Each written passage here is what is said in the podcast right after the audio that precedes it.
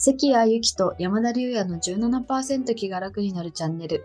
この番組ではサイコロジストの関谷とマーケッターの山田が日頃の生活の中でモヤモヤっとする気持ちを少しだけ軽くするお話をするチャンネルです。ラジオ形式でまったりお送りいたします。サイコロジストの関谷です。はい、マーケッターの山田です。よろしくおよ願いします。今日のテーマは今年買ってよかったものということで、2020年に私たちが買ってよかったよっていうものをちょっとあの一つずつお伝えするっていうのをやってみたいと思います。はい。もうね、多分1年間多分いろんなもの買ってますからね。はい。うん、あらゆるあんまり、あんまり買ってないなと思いました。どうなんですか、うん、えーもの少ないかも関谷さん結構買いました？うん素晴らしい。なんか多分なんだかんだいろいろ買ってる。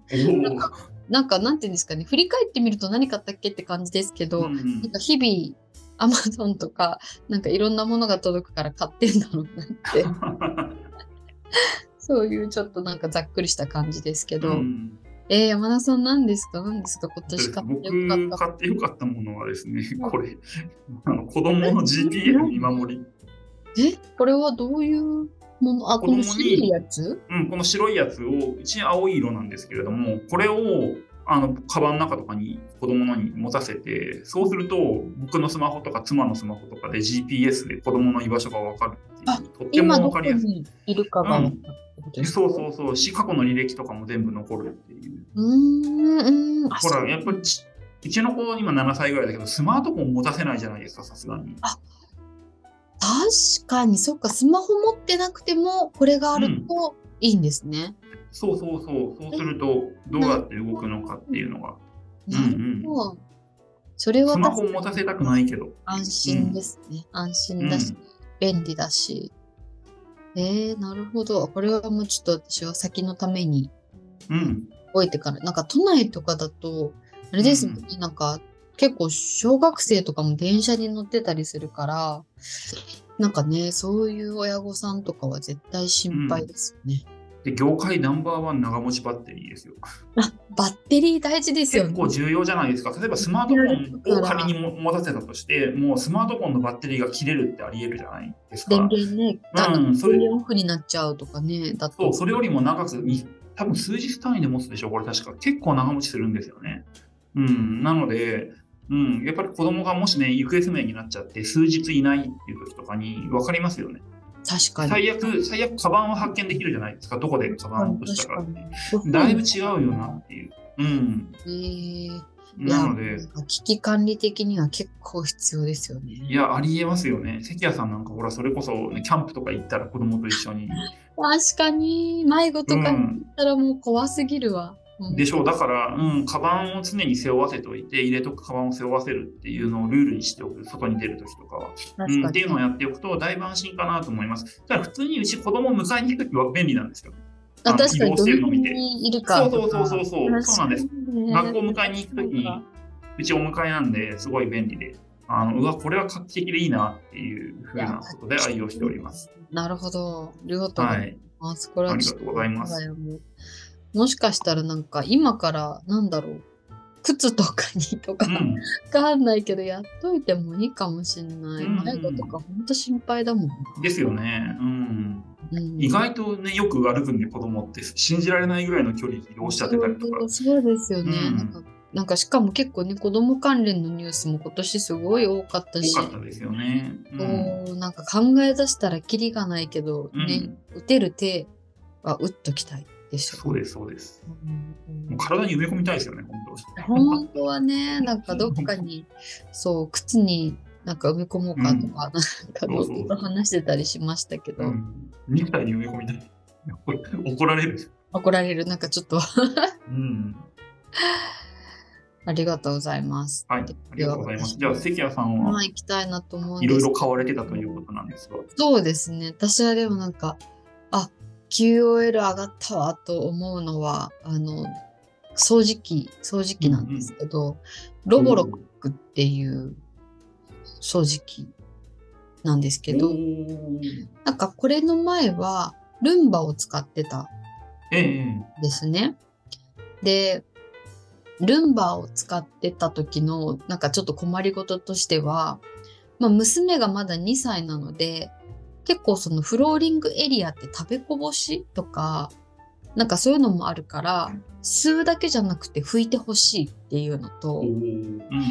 あとは、なんかルンバってその、ゴミが掃除機の中に溜まると、まあその、帰ってくださいみたいな、捨ててくださいみたいな表示が出ちゃうんですけど、ええこのロボロックは、あのカメラがついてって、それでカーペットか床かを見分けて、カーペットエリアは、あ、カーペットじゃない、床エリアは拭き掃除もやってくれるっていう。へえ。